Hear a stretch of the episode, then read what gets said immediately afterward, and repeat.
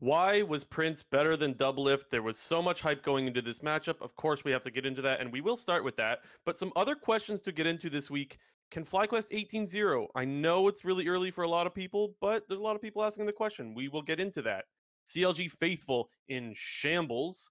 Uh, T L has a massive elephant in the room, and C nine even has some obstacles of their own. We'll go over their biggest obstacle. Episode one thirteen of the Clown Fiesta podcast with Blue Jay and J N T two fifty. Let's start with Prince, J N T. Why was he better than Doublelift this time around? Well, I think, I mean, specifically, actually, in the one hundred T FlyQuest game, I thought it was Winsome. I thought Winsome actually did a really, really good job getting that counterpick support, saving it for last pick on red side. I, I, I've always thought that, like, a marquee, like, point of good teams is their ability to not necessarily draft super standard. And I guess what I mean by that is, traditionally in the L C S, when teams are drafting, we're always saving last pick for mid or top. That, that's just normally the, the, the narrative that follows the L C S, has been for quite a long time. You'll always see some of the top teams in other regions, and I guess I'll single out probably one of the best teams in the world right now, T one. T one often does this, where their bot lane is so strong, and you know they can play through it pretty much however which way they want to. They'll often save counterpick for Carrier. And I think in this situation right here, that last pick Nautilus was the entire reason why FlyQuest was stomping that bot lane for the most part. I mean, they got the counter pick Nautilus into Rakan, and Prince just ran show after lane phase. Like, it was, he was great. Yeah, I couldn't agree more. I think that's the perfect way of putting it. It's not so much that Prince was better than Doublelift, it's that FlyQuest bot lane was better than Doublelift and Busio. Um... A lot of people will look at Busio like inting kind of in the early game, dying over and over again, but I wouldn't even describe it as him inting as much as I would one hundred Thieves bot lane just not respecting what a Nautilus does. Um, for those that have watched uh, Doublelift's content, I mean, he re- he does his V O D review after every um, after every weekend, and himself going over the games, uh, he mentioned how like they're just playing too far forward, and even the first hook from Nautilus from from Winsome, it could hit either one. It could hit the Rakan or the Zaya. They're standing right on top of one another, and it just so happens to hit Busio. But, like, they should be playing back there, and Winsome punishes them. So, honestly, as much as you want to, even I want to talk about why Winsome, or rather, why Prince was better than Doublelift, I think we just need to acknowledge it's the bot lane matchup, and it was the FlyQuest bot lane, not just Prince. And then, obviously, Prince takes over in the late game, right? That's, I mean, when you give him resources, that's what's going to happen. Or when he just wins lane, that's what's going to happen.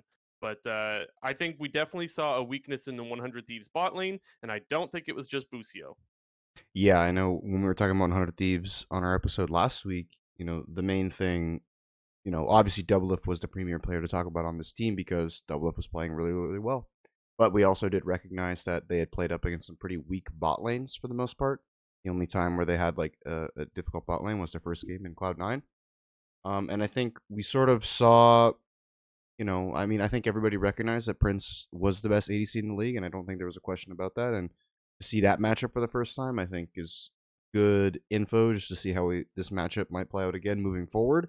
But seeing Prince and Winsome dominate so hard definitely doesn't give, you know, a lot of hope moving forward for the rematch of this matchup, because I'm going to assume they're going to have Ayla.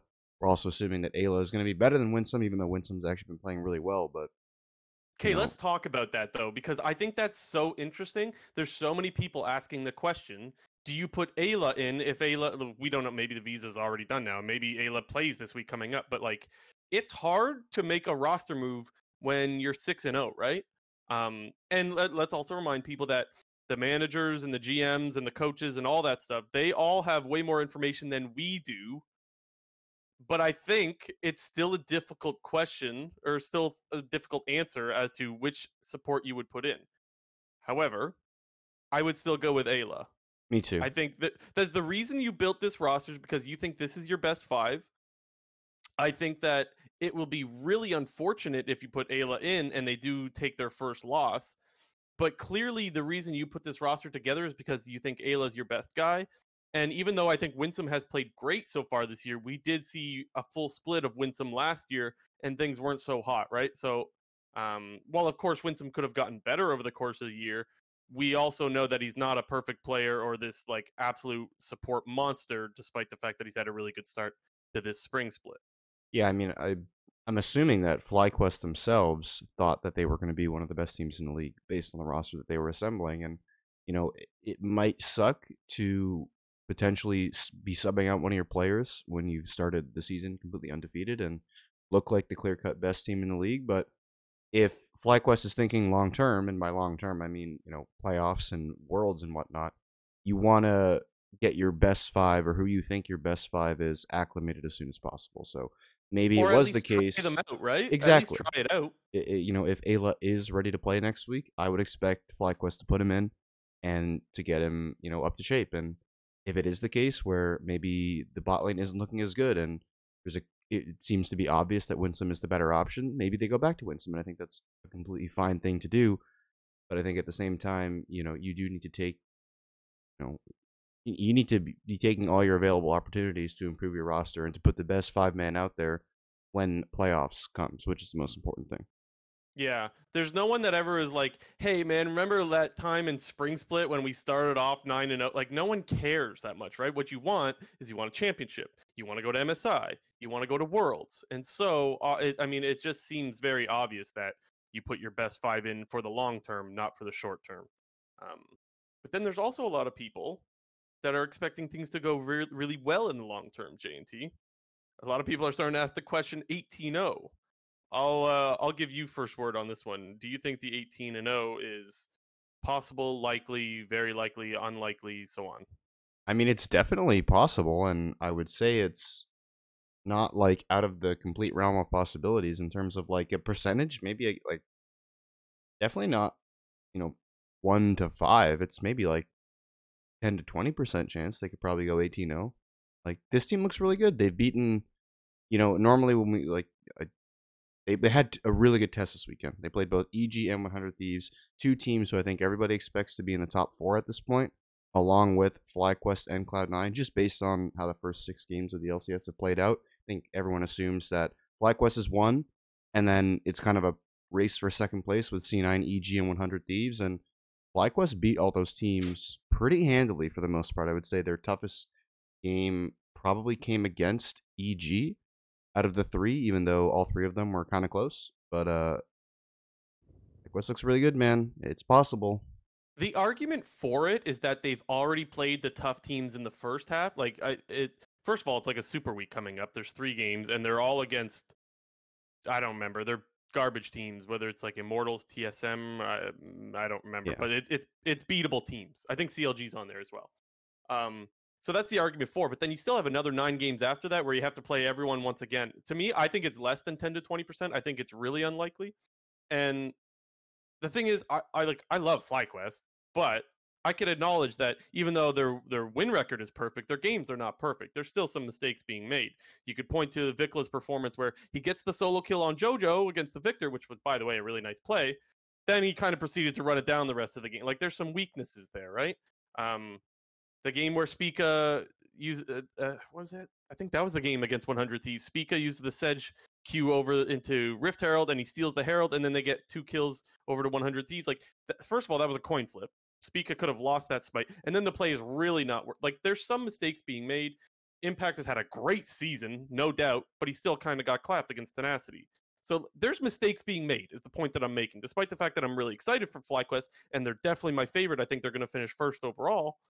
Um, I definitely don't see them going eighteen and zero. And I want to ask you, J and T, this is the way I look at it. I want to ask you if this is fair or unfair. So we have never had a team go eighteen zero, right? In the L C S, no.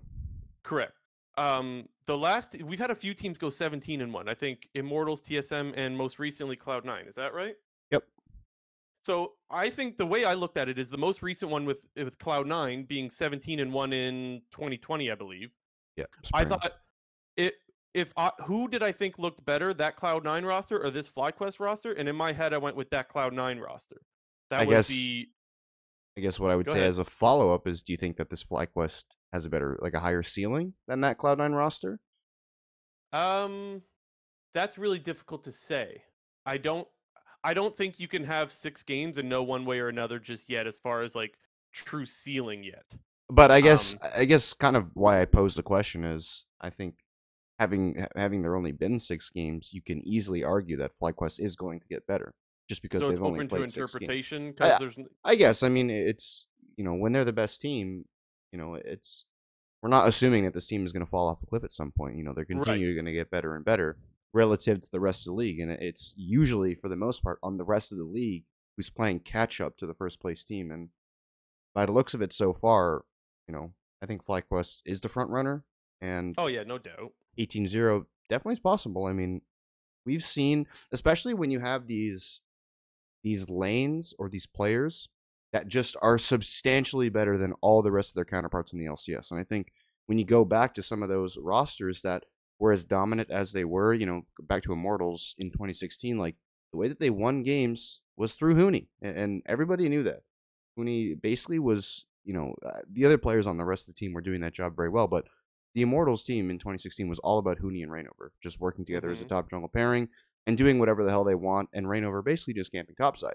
But what also made this team successful was the bot lane, t- the bot lane's ability to just stabilize and chill, Pobelter to basically just be like this utility guy who's playing around the rest of the map. And I think you kind of have a similar situation in FlyQuest. You have the absolute dominant carry in Prince. You have a great support player, you know, so far in Winsome, what we've seen, presuming Ayla's going to come in and be equal, if not slightly better. And then you have weak side God in Impact.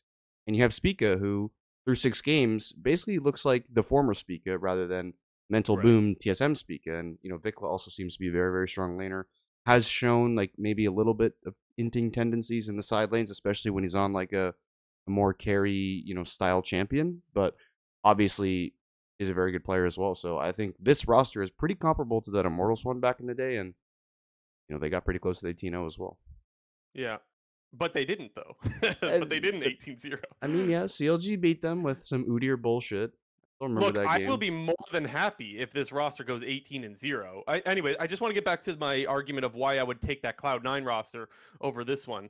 Um, while I do think they would be, I mean, it's all hypothetical, right? We would never be able to see them play. And while it would be awesome to see them play, I don't think we've seen the same amount of dominance that we saw out of Blaber and Niski that split on this roster. We're seeing it in the bot lane with Prince, but I don't know if we're seeing constantly um, invading and taking over the enemy team's jungle and just suffocating them out of the game. There's a lot of these games, like, FlyQuest is not falling behind in any of these games, but they're not running away with them in the early game the way Cloud nine was back then as well. And so that's the reason why I still give the edge to that Cloud nine roster. And yes, I know we'll never know the answer to that, but I just, that's why I think I'm not quite ready for the eighteen oh. And if I had to give them a number of wins, I'd probably give them sixteen. I think I would give them sixteen wins. I think they'll go sixteen and two if I had to, if I had to guess. Were those two losses going to be two random losses, like for fun losses, or like actual losses?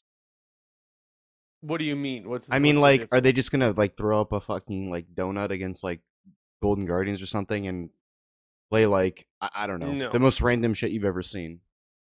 I, or is it going to be I like mean, they're going to lose to E G and it'll be like a... E G's on my list that I think could beat them. I think this weekend we saw a game that was really close and could have gone either way.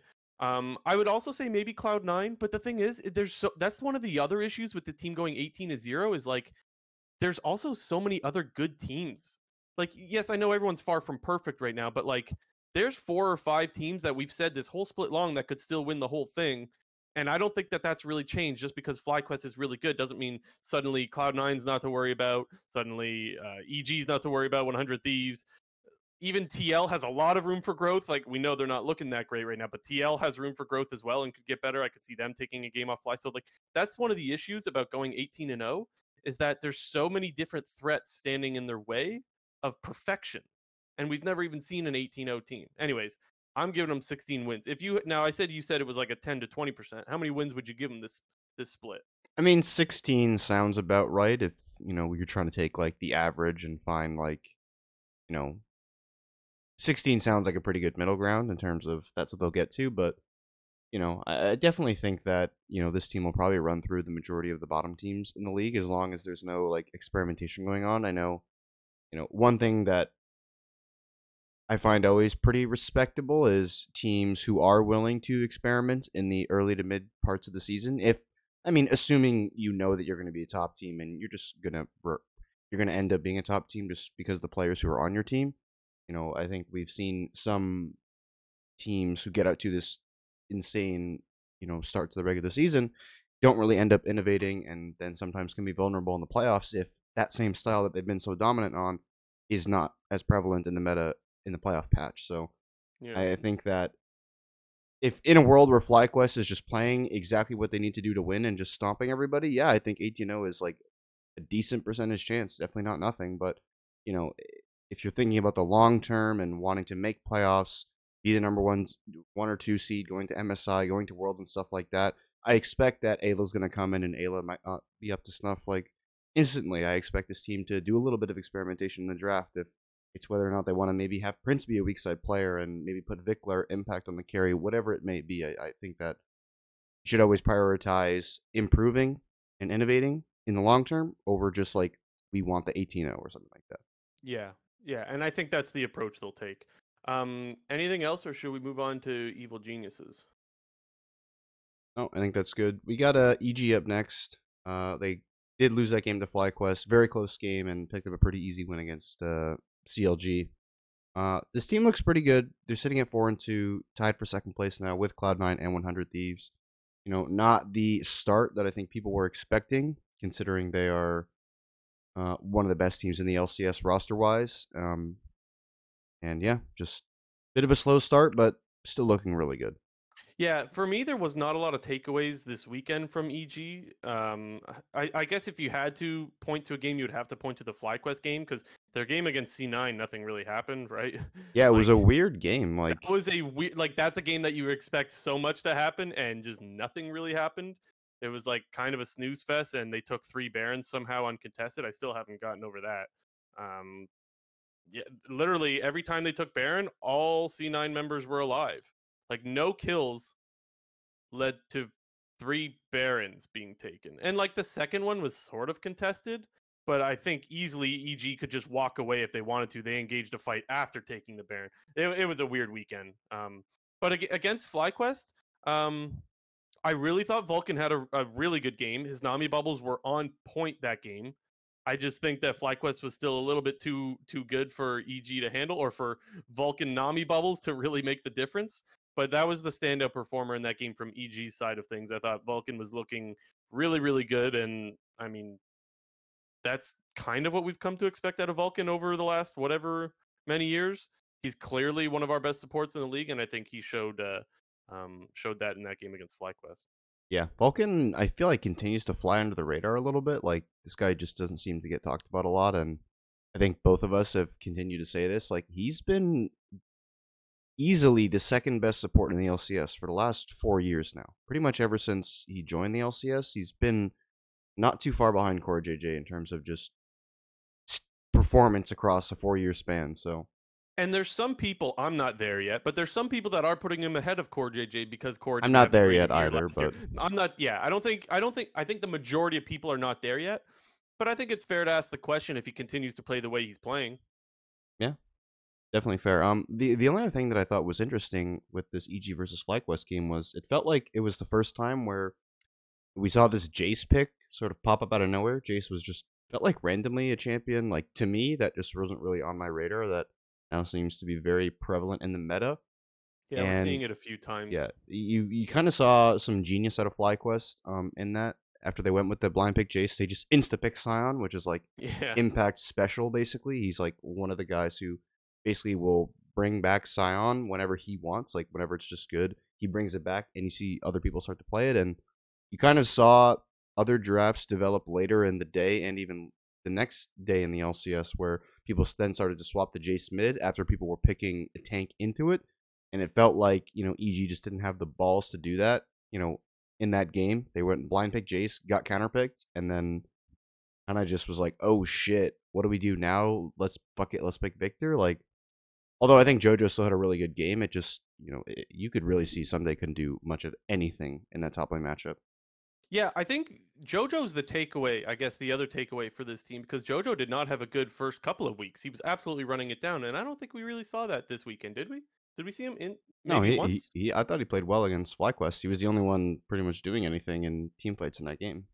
And and the other thing that I liked about their, we'll call it an adaptation, after they did the triple A D threat into the Sion, the next day they said, you know what?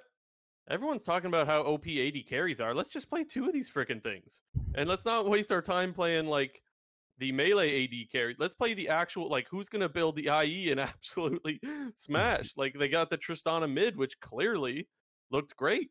Like, A D carries are so O P right now. It feels like a good meta read. Obviously, we'll have to see a bigger sample size, but it feels like a good meta read to me to run two A D carries at the moment. And I know not really much happened in that game, so that's why I don't want to get too far ahead of ourselves, but I'd like to see the Tristana mid again out of JoJo if he gets the opportunity for it. Well, and definitely, even if even in a game where E G expected it to be slow, Tristana is still going to be a strong pick because it's just can annihilate towers. And if yeah. you're in a game which is basically at a standstill, you get any like you get any you get two seconds, three seconds, four seconds. Trist can half shot a tower from full with E plus demolish, which we had in that game. So I mean, you could yeah, tell true. basically when the mid game opened up and the game just stopped being a complete snooze fest at like twenty minutes. You know, even though it still kind of was a snooze fest in terms of like the lack of team fighting. I mean, it was there was really only fighting around objectives, but whenever JoJo got into a side lane for a brief moment, a tower was going down. Yeah. Anyways, I I think the the best thing for E G fans is to see JoJo not running it down. Uh, a new pick that he could pull out that has he can have success on in the Tristana. The other thing, too, is he likes to play really forward, and Tristana's also pretty good at escaping, so that's maybe even a better reason to have him on a Trist. Yeah, he had some um, really nice kind of just moves in lane phase just to dodge, you know, yeah. you know, ganks and dying. Had a couple of really nice buster shots. The the one yeah. was, like, super nice at, like, level seven or something where it's getting, like, double jumped on and times it perfectly to knock them both away. JoJo definitely had a good week. I mean, they, they lost that game say... against FlyQuest. You know, sure, you lost against the number one team. Guess what? Your player who was kind of running it down had a really good game, and your little experiment with the Jace didn't really work. And, you know, I think we'll... we'll I don't know how much more we're going to see of that pick, but... All this know. to say that I think if you're playing E G, I think you should probably consider banning Tristana, because it seems like a pick that's going to work well for evil geniuses. Um, nothing else for me for, for this week, anyways. Not really much out of... Uh, E G for me to really talk about. Yeah, we got uh we got Cloud nine up next. Obviously, you know, took that loss against E G, but kind of smacked up T S M and the game on Thursday. Um, you know, it, hard to take a lot away from C nine this week. Uh, they did have that really snoozer game to E G. Just kind of a weird game in general. I mean, basically, there's no kills for what twenty minutes into the game. I think it was the first blood came mm-hmm. like just after twenty minutes. Was Ven, I think it was Ven, right, who got caught out somewhere. So here, here's the way I want to go with the Cloud nine conversation. For me, I want to talk about what their biggest obstacle is. However, I don't know if I can make this conclusion based off the whole season, more about just this weekend, where like in both games they weren't able to make anything happen. And you might say, well, that's just two games. What's the big deal? The big deal is that Cloud nine has never had issues making things happen. And so that's why I was really, really thrown off by them being behind against T S M, right, for like twenty minutes before they finally engaged a fight, and then making nothing happen against E G either, which was like so not the Cloud nine that I know anyways. And so it makes me wonder if maybe they're having issues uh, with their jungle mid, because that's usually been their bread and butter, is for Blaber to invade and then have Prio and kind of uh, back him up. And while I do see them continue to invade, they're not really getting any many, uh, really getting many leads off of it. And I think that's kind of the difference. Now, I don't know if I could apply that conclusion to, again, the first couple of weeks, but that was something that was really strange and stood out to me this weekend. Did you, was that any uh, standout to you, or am I alone here? I mean, I definitely agree with that, because I think this was both games this weekend. Diplex really didn't have priority at all for the most part, and, and majority of lane, pretty much in both lanes this week, he was getting shoved in the entire time. Was down like a little bit of C S, but I, I guess it is a little bit understandable in terms of like their their lack of engages, or their lack of even trying to engage in the first twenty minutes of the game. For both well, of the and games. When they did though against T S M. When they did, it was a really clean engage, right? I mean, it's the perfect wombo that they want. They had the Nocturne go in, they follow up with the Galio. I think they had the Lulu ult, and then they had Jax flank. Like, they were, they knew what they were doing when it came time to engage. It's just a little bit worrying when it takes you twenty minutes, because if you're having problems finding that engage against T S M, right, you're going to have problems finding it against a better team, because I don't think T S M's that great of an early game team, unless maybe things change this weekend, because they had a pretty good early game in the couple of games this weekend, I suppose. But Yeah, I guess um, I, the rest I don't know. Of the year, not really. If if I were to point to one game being more concerning than the other, I think it's more the E G game than the T S M game. I feel like with the champions that Cloud nine is playing, like, yeah, you're playing a very hard engage type of team comp, but it's not like you can engage like anytime, any place, anywhere. Like, you do have to have the proper setup, and you did see when Cloud nine set up properly and actually did go in for their team fights, it was a wipe almost every single time. It was clean. They were it constant. They were constantly getting Nocturne ult into Galio ult on priority target.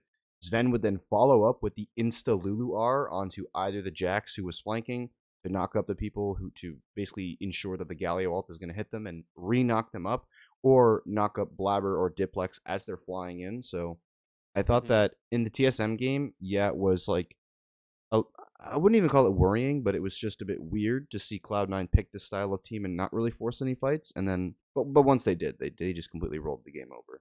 More yeah, in the it was e- nice to see Zeri, or rather Berserker on the Zeri, get the Penta, because yeah. Berserker's kind of flown under the radar so far this year. Like, not really much has happened. And it was like, oh yeah, all right, Berserker on Zeri. Like, he's going to get a Penta. Literally was going in one v nine, like, on two separate occasions in that game. Dude, like, he's that in was their, He's in their watch. base at, like, twenty-two minutes. Yeah, that was actually pretty crazy. Even though the one play didn't work out, I still love that he went for it, where he's diving behind tier two tower that's still up. That was a, a nutty play. Yeah, that was funny.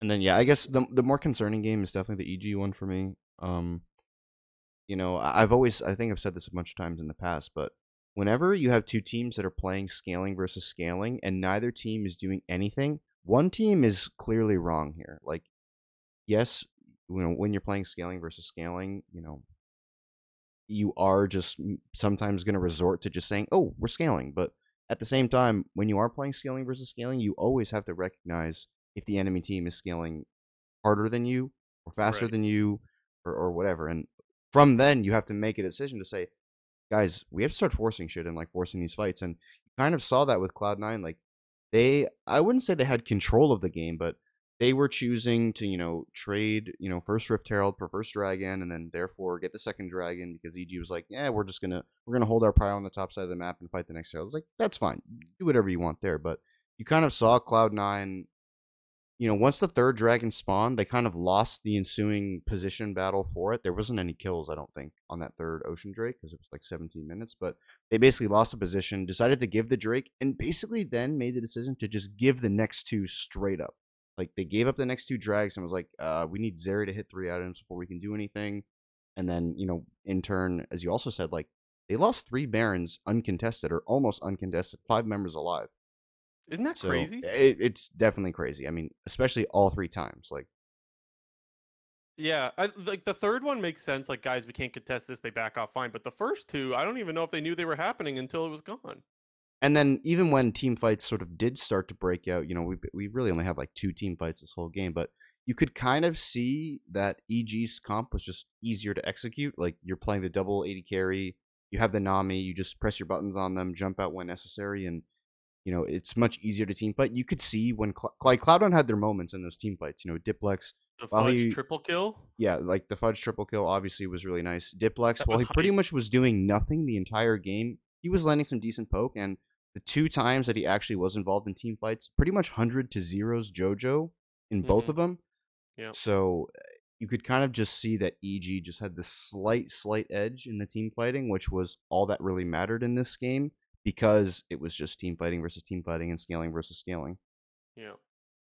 Yeah. Anyways, I don't think like the sky isn't falling for Cloud nine. They're still looking good. I'm sure that Diplex still has a long way to go and some synergy to build up with Blaber. And I do still think at the end of the day, or rather at the end of the split, I suppose, I do think you'll see Cloud nine contending. So there's not really too much worry there. Um, before we move on to one hundred Thieves, I want to remind people that we are on Spotify, Apple Podcasts, and all the all the different Anchor-supported podcast platforms. So if you want to find us on other, you know, methods, just look up the Clown Fiesta podcast and you will find us. Uh, okay, let's go one hundred Thieves, J and T. Yep. Obviously, we did talk about one hundred Thieves a little bit, more specifically their bot lane, so I think we should start off with this team by flipping up to the top side, because I think mm-hmm. Tenacity had his first good week, I would say, in terms of what he was able to do in the laning phase and maybe some of that, you know, hype that people were talking about coming into his L C S career, we're we're seeing a little bit of that now. Yeah, it was nice to see him get the lead against Impact. Um, that was not something that I think any of us were really expecting. It was a little, a little bit unfortunate that he wasn't able to carry that game on the Fiora. Um, but I don't, I don't think we could just lay that at his feet. Like, oh, you had the gold and you didn't carry. Like, I'm sure there is some criticism to be had there. Um, but at the same time, when your bot lane's kind of, we'll say running it a little bit. I don't know if they were running ex- it per se, but they were just getting destroyed, kind of. Like, they weren't running it down. What's the but, difference? I mean, yeah. I don't know. I mean, running it down, like Sem- semantics. Yeah, I don't know. But yeah. The point is that there was definitely disadvantages on the other ends of the map that doesn't make that game so free to uh, to carry with. Um, a couple of things to defend him was I saw FlyQuest pinging perfectly where one hundred Thieves had vision. And you could see Spica, he goes over the, the Herald wall, and that's how he ganks top and shuts down top. And that's just, to me, good play by FlyQuest tracking where one hundred Thieves is getting vision down. Because you can't get vision everywhere. It's impossible. And so the one death that he gets shut down with, I thought that was more of a good play from FlyQuest more than it was a bad play out of out of him. And the other area that I'll point to, which I thought was more of a good play out of FlyQuest, was late game, once the Fiora is super fed, FlyQuest identifies, look, their only win condition is this Fiora split pushing. So let's wait until we see Fiora enter one of the lanes. Oh, she goes bot lane? Okay, well, let's all go bot lane and siege there, right? If you have Baron buff, you're going to pick a lane to siege. You're not going to let the Fiora go on the other side of the map. You're going to pick to siege where that Fiora is so she can't split on you, right? You're kind of taking away their win condition. And so as soon as he showed on the bot wave, you saw all of FlyQuest. They, first of all, when they based, they ran down mid. They spotted Fiora. They said, oh, Fiora's bot. And then they went straight bot and started sieging there. So that's just a good macro play because what you're doing there is you're either forcing the Fiora to be a part of a five v five, which one hundred Thieves would not win, or you're forcing Fiora to now back and go top lane when the dragon will be spawning. So, so to me, it was just good macro out of FlyQuest and understanding that, look, guys, all we need to do is mirror this Fiora and not leave her alone in a side lane, and we'll win this game. So I don't think Tenacity could really do much about that. What's he supposed to do? Never show on a wave? How do you split push, right? Yeah, I mean, split pushing, unfortunately, is just kind of dead, uh, just by all accounts right now, because you're basically... It hasn't been meta for a while. Yeah, I mean, unless we see, like, sweeping changes to Baron and Dragon Soul and stuff like that, split push is really never going to be, like, a, a premier strategy like it used to be, you know, back in the day. But I the think the dragon timers are too short, right? It's five minutes in between dragons. Like, is Soul and even that so quick? Yeah, and even that, you have Rift Herald spawns, you have Baron that yeah. usually will end up in between their, you know. Yeah, you have you have, the... a, you have objective bounties now, which people are always like trying to defend towers now. Like, you don't want to ever willingly give up like tier two outer towers and stuff. There's, There's too many objectives spawning for you to be sitting A F K in a side lane pushing. Yeah. Um. Generally, right? There there are times that split pushing will work, but generally you need to show up to fights. And so that's one of the things that holds Fiora back, even though she is still a really solid champion right now. But I think you kind of outlined it pretty well in terms of what FlyQuest was doing to basically, you know, what FlyQuest was doing in response to this Fiora, because the Fiora was the only reason that one hundred Thieves was in the game whatsoever. You know, yeah. Did get the nice solo kill at the beginning of the game. Was doing a pretty good job of just like picking off the stragglers in team fights. You could kind of see FlyQuest like learning on the job during this game, where, you know, they were, in terms of their team fighting, they were really balled up towards the end as opposed to being a little more fanned out and spread out, which you saw in the early game, because Tenacity was really able to just get in there and pick off one person and get the refresh cooldown on the ghost and then run somebody else down and then run another person down. And you saw in the last two team fights of this game, really, really that FlyQuest kind of just all stood on top of each other, and any time that the Fiora tried to dive the back lane, they just started throwing all of the C C at him. I mean, they have like three melee C C bots in Cassante, Sejuani, and Nautilus, and you saw two times Tenacity tried to jump in to finish off a low H P carry, just could not touch anybody, just getting smacked around with the C C. Yeah. And while we can acknowledge that he had a great game on the Fiora and, you know, he wasn't able to carry, we do have to point to the Jax game, because even though he got the solo kill on Summit, I think that was kind of a gift by Summit. Well, not kind of. It, it was, was a gift. Yeah, it was it was a gift. And then he had some pretty poor flanks, if you want to call them that. Like, the one was around the Rift Herald fight where he just kind of ints, like, his whole team is getting Maokai ulted. They're never in a million years going to be able to follow up, so he kind of just gives a free kill. And then there was the other play where he T Ps like across mid lane. And again, he goes in where like there's no world where his team's going to be able to follow up once again. So I, I guess if there's one area that I could point to for criticism, it's his ability to flank and to recognize what's a good flank and what's an int, which, by the way, is not an easy thing to do. I, it looks way easier because we're spectating, but there's so many things to consider. What's your team's cooldowns? What's theirs? What, what, uh, yeah, uh, how strong their carries are, whether you can get to their carry before they kill you. Like, there's so many things to consider that, like, him inting on a couple of flanks, to me, is really normal for a rookie. So I don't put too much thought into it. I think there's a lot of room for growth, and I think that he's kind of on the right roster to be able to do that. Yeah, I think his the idea is there, but the execution isn't, you know, perfect. You know, he definitely has the right idea in that game in terms of, you know, finding the angles to flank and flanking. He's just doing it a smidge too early, or his team isn't necessarily, you know, at their, you know, right there to capitalize on his flank. Or mm-hmm. there could be some miscommunication, like you mentioned with, you know, in that one play where the whole team's getting Maokai ulted.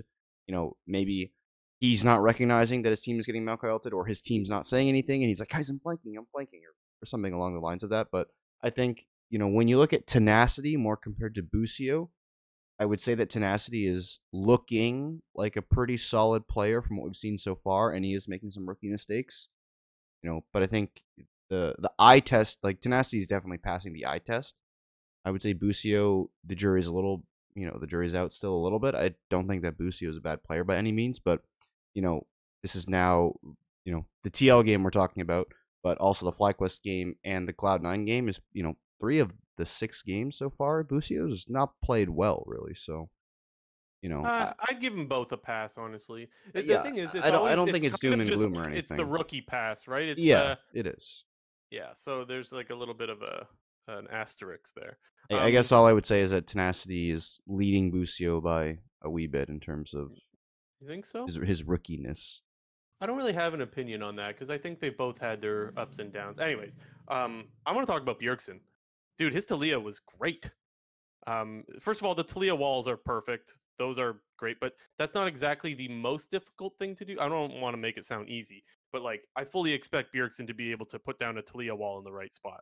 What I do think is more impressive is his ability to use the wall, but then line up the W right after. What am I talking about? I'm talking about the game against T L where he splits off Harry on the other side of the wall.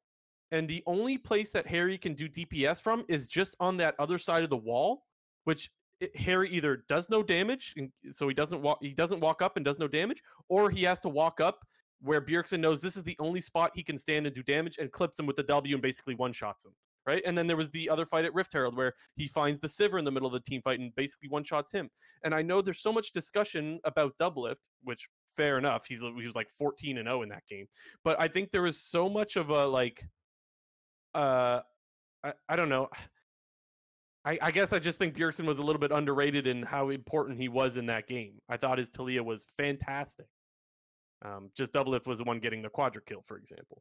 Yeah, no, his Taliyah walls were really good, and pretty much every single game he's got that. You know, he knows the spots to be at. Pretty much whether he's on blue or red side, you just stand at the blue or red buff at Dragon or. Of reverse at Baron, and basically you just want to cut that whole objective down the middle, and you could see he, he knows exactly when and where to be when team fights are breaking out. Almost every single Dragon team fight, he was standing at his own blue buff, throwing the wall diagonally, cutting the Dragon in half, and you know, it, it was just great. I mean, we're also seeing, especially this week, kind of around the world, Taliyah being like the premier counter pick into Azir, and they did it right here, and you could sort of see how difficult it is for Azir to just lane in general once Taliyah has access to level nine plus the E. Basically, just Azir can't do anything to her. He's not never allowed to jump in because you're going to get insta-stunned by the E. Taliyah always has to push. It's just a good pick, and Bjergsen played it well. Yeah, and everyone has their focus on Doublelift right now, ourselves included, because, well, one reason is it's Doublelift, but two, eighty carries are freaking O P right now, right?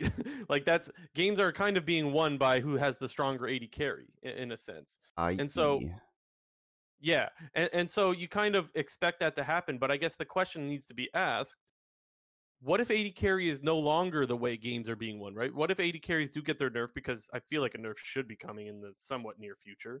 We'll see if Freak really wants to let that happen, but. metas change all the time. And so I guess I got to ask the question, what do you think happens to one hundred Thieves if A D carries are not the way the game is won? Does that change? Can they adapt? Is it not such a big deal? Is it a big deal? Well, I think it's a, it's an interesting question because regardless of if A D C is strong or not, any team that Doublelift has been on has been a bot-centric team. So mm-hmm. it'll be interesting to see, you know, if there is a shift in the meta, if one hundred Thieves continues to play very bot-centric, and whether that means picking strong laners for Doublelift and strong laners for Busio, which is what they've been doing pretty much the whole split, or if it shifts more into picking, you know, strong, you know, aggressive junglers and aggressive topside and playing a more traditional, like, topside-focused uh, game plan, which we've seen from teams like, you know, Summit on Cloud nine, Broken Blade T S M, you know, uh, Someday on one hundred Thieves last year. So it will be interesting to see what they do, although I think the team has the tools, if they wanted to, to play topside carry, because I think Tenacity has shown that for the most part all year. Like, played what, like two or three Jax games, a Fiora game, a Dante game, and he had one Ornn game, I think. So a pretty decent balance of carries and tanks so far. And to me, it seems like he has the ability to play carries, being the strong side player. So I think this team is pretty interchangeable in terms of what they could look like in a different meta. I just think it's so good that the game can be played around Doublelift because we know that's his strength, but also Bjergsen is so good at being that utility guy, man. We talked about the Taliyah walls, right? Like, those are important, but also the Zillion, for example, like, to allow Doublelift to actually go apeshit. Things like that, like, I think it's so underrated, be and I feel like that's... We, we've seen that for years, right? Where, like, the supportive playstyle doesn't really get the credit, but I think we really need to give Bjergsen some credit with how well that works with Doublelift specifically, that loves to get the resources. I think it's such an asset to be able to have a guy that doesn't need the resources and can play with the guy that does want them. And so I, I would be a little bit worried if it shifted away from a bot-centric meta, but I don't know. Like, because we have seen Bjergsen play the carry in the past, right? Um, we've seen him, he used to go apeshit on a call. I mean, you name the champion, LeBlanc, Akali, a bunch of crap, right? Yeah. Uh, who's next? Uh, we got T S M, actually. Ooh, T S M. You're, you're sitting on a nice little three and three right now. Um, took the loss to Cloud nine, but did uh beat C L G. Um, honestly, T S M, I think. What the, what's the word I'm looking for? Um. Oh my God, I don't have the word. They're like outperforming their expectations, but I was looking for a word there, couldn't find it. But this team, I think, is a little bit better than people are giving them credit for. Overachieving, perhaps? Is that? I mean, it's it's unfortunate for T S M if we're saying they're overachieving at a three and three record, but. Well, yeah, but I don't think that that's wrong. yeah, I, I, I mean, I don't know. I'd say this weekend was their best weekend, despite it, it wasn't the two oh that they had earlier in the split, but I still think that this was their best weekend. Being able to hold off Cloud nine in the early game is something that a lot of teams have struggled to do in the past. And even though they lost that game, I still thought they had a pretty clean early game. Who else did they play? What was the other one? Uh, oh, C L G. C L G. C L G is kind of a dumpster fire right now. We'll, we'll get to yeah. them in a second. C CLG also did some Jace experimentation this game, which did not work. But they held off C L G just fine. And, I mean, I guess you got to point to their, their biggest asset right now, which I think would have to be Solo. Um, I know he just picked Sion, and I know it was into triple A D threat. Well, but C L G still, is a though, bunch of dumbasses for doing that, so... Yeah, yeah, exactly. It's like, it's hard to, um, because you don't want to discount the fact that C L G's kind of trolling a little bit, but also, like, what more do you want T S M to do? They played it perfect into that. Mm-hmm. Um, I guess you could say that they, the, the top dive was kind of messy, right? They ended up giving three kills away to C L G at the start of the game because Boogie had a pretty messy Elise dive. I don't even know where the cocoon went, but I don't think it hit anyone. No, and I think you could he... give... I thought he threw it into a minion, did, but did it hit I'm... someone? I don't know. I, I didn't. It didn't hit Dokla. I thought he threw it into a minion, but the the drafting from T S M was so good, anyways. Because even though that was three for two in the favor of C L G, it was so worth for Sion because Sion got the two kills, and Sion was you couldn't do anything against him. So I don't know. That that was a weird. Uh, it was like not the cleanest dive, but still t gave T S M the advantage, in my opinion. Yeah, I mean, th that game versus C L G with, with the whole Jace swapping mid, like, the plan was there, but the execution just wasn't. Like, they did everything right up until they picked Renekton into Sion with the last pick in the draft. Like, I mean, it makes a lot of sense with what they were going for. They basically copied the exact same draft that Cloud nine did, but presumably with the knowledge that, hey, we're going to swap this Jace mid and pull a fast one on them. But then they decided to pick that Renekton into Sion, and we saw that matchup like a shit ton in twenty twenty-one when it was Renekton, when it was like Renekton meta, basically. And Sion just like hardcore wins. Like there's there's no ifs, ands, or buts yeah. about it. So pick this Renekton into the Sion, which sure wins in the early game for the first ten minutes, but you just get infinitely outscaled, and T S M just really smacked up C L G.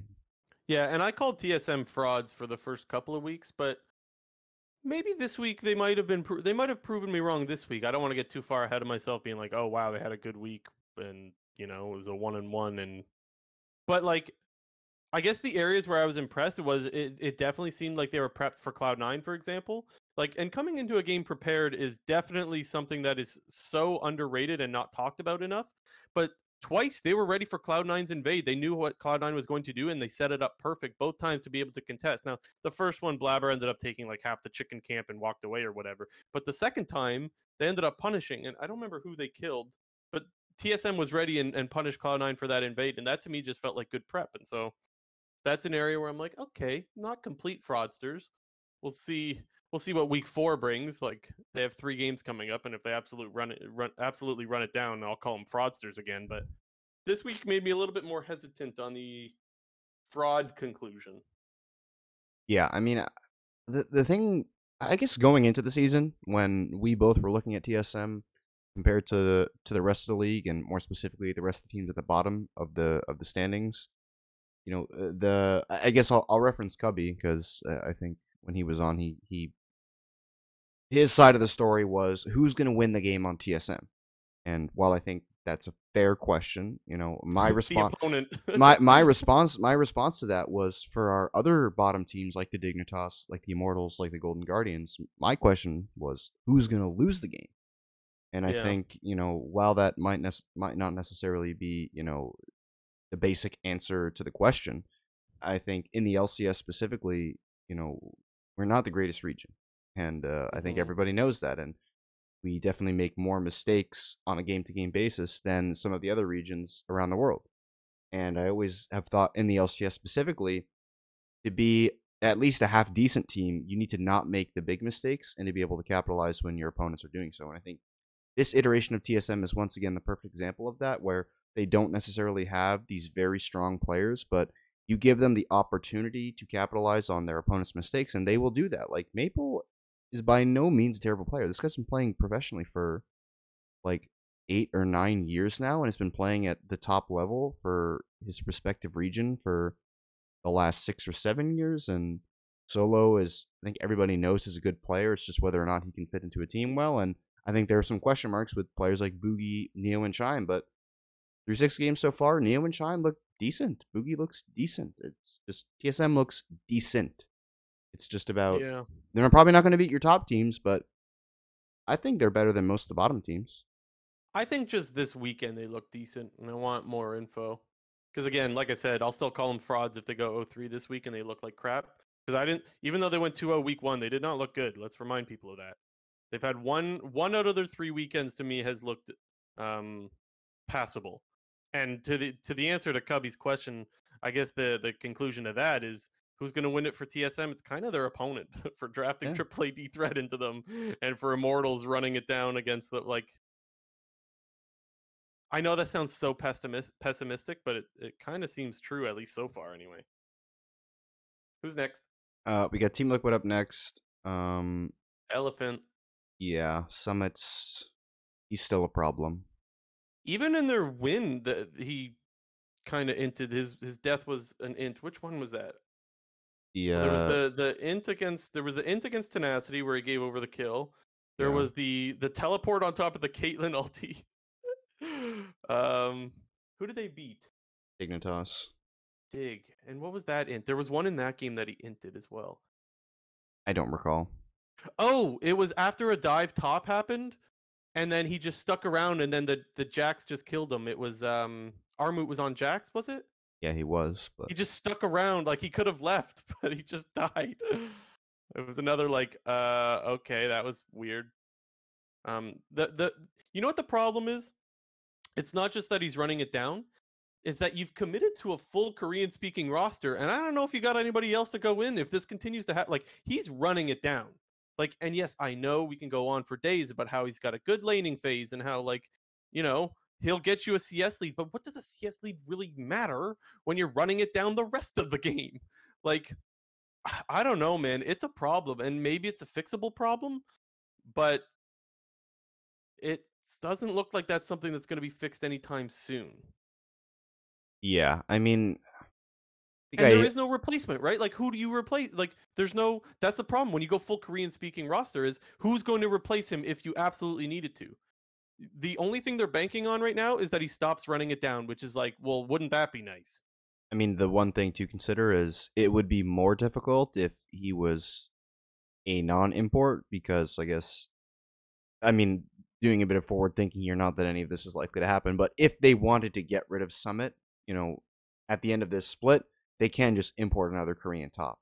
So it's a little yeah. bit easier than, for example, if Impact was on this roster, sure, he's Korean and speaks Korean, you know, you'd have to replace him with a native player who would also speak Korean, which would limit your options a lot more. So I would say in that sense, they're a little bit lucky that Summit is an import because if it doesn't work out, they can just import another person. However, you know, Summit is definitely still a problem. Uh, I've have always said in the past, though, that with Summit in particular, it in theory should be easy to help fix his mistakes because, I mean, it's not That's like what it's I thought too though. I it, thought the it, same thing. It's not simple or anything, but the short of it is, hey, stop being so aggressive and taking these like super aggressive flanks or super aggressive T Ps or just, you know, learning when to play back a little bit more in the lane phase, whether it's like being able to dodge jungle ganks or not be, you know, up and pushing your wave when your jungler is not on your side of the map, whatever it may be.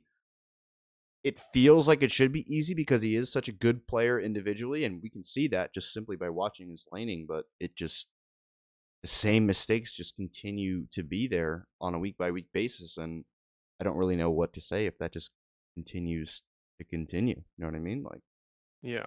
Um, and the, the other thing that I'll even add to it is, like, Um, even though he's the biggest standout, and he is our elephant in the room, if you will, um, I, I don't think that you solve Summit, that doesn't mean you solve all their problems, right? There are other issues that are going on in this T L roster.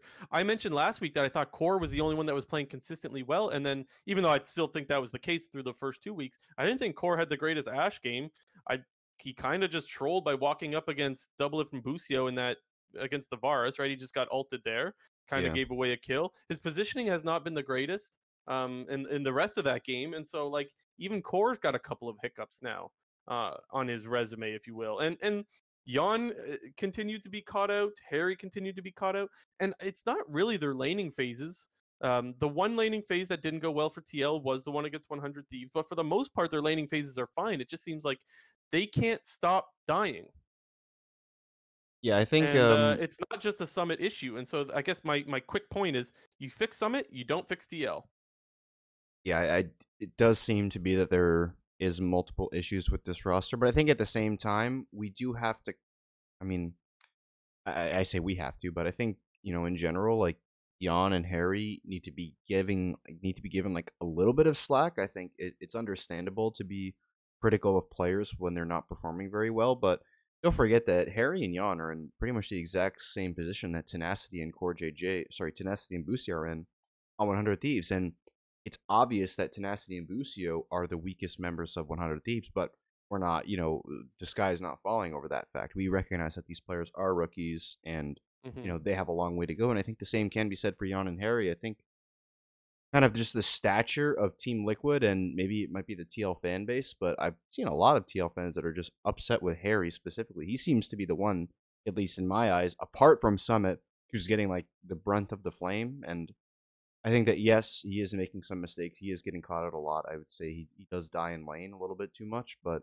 you know, like, just give it a little bit of time. Just, just you know give, what him, else give him, give him about- another week or two.